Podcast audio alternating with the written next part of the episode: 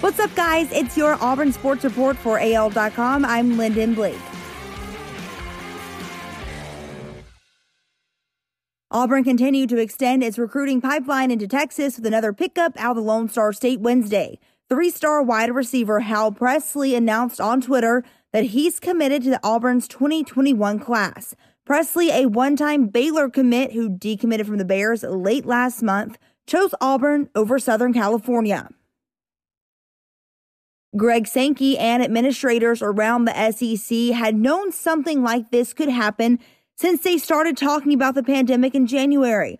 We're talking about the outbreak of COVID 19 cases among SEC teams. So far, there have been cancellations and postponements at every level from high school to professional sports, which have acted as a reminder of the risk.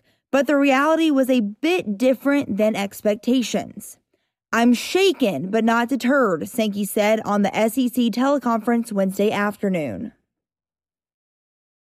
Auburn's number of active COVID 19 positives on its roster hit double digits Wednesday, a day after Gus Malzahn announced that nine players, as well as three staff members, tested positive for the coronavirus since the bye week.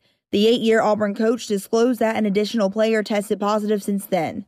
We're just taking it day by day right now, Malzahn said. Like I said, I think we'll get this thing under control in a short period of time.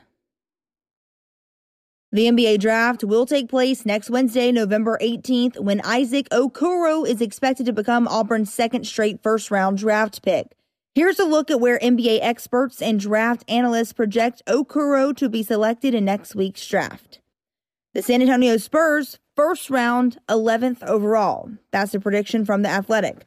The Ringer says he can go to the Cavs, first round, 5th overall. And Sports Illustrated says New York Knicks, first round, eighth overall. That's your Auburn Sports Report for AL.com. I'm Lyndon Blake.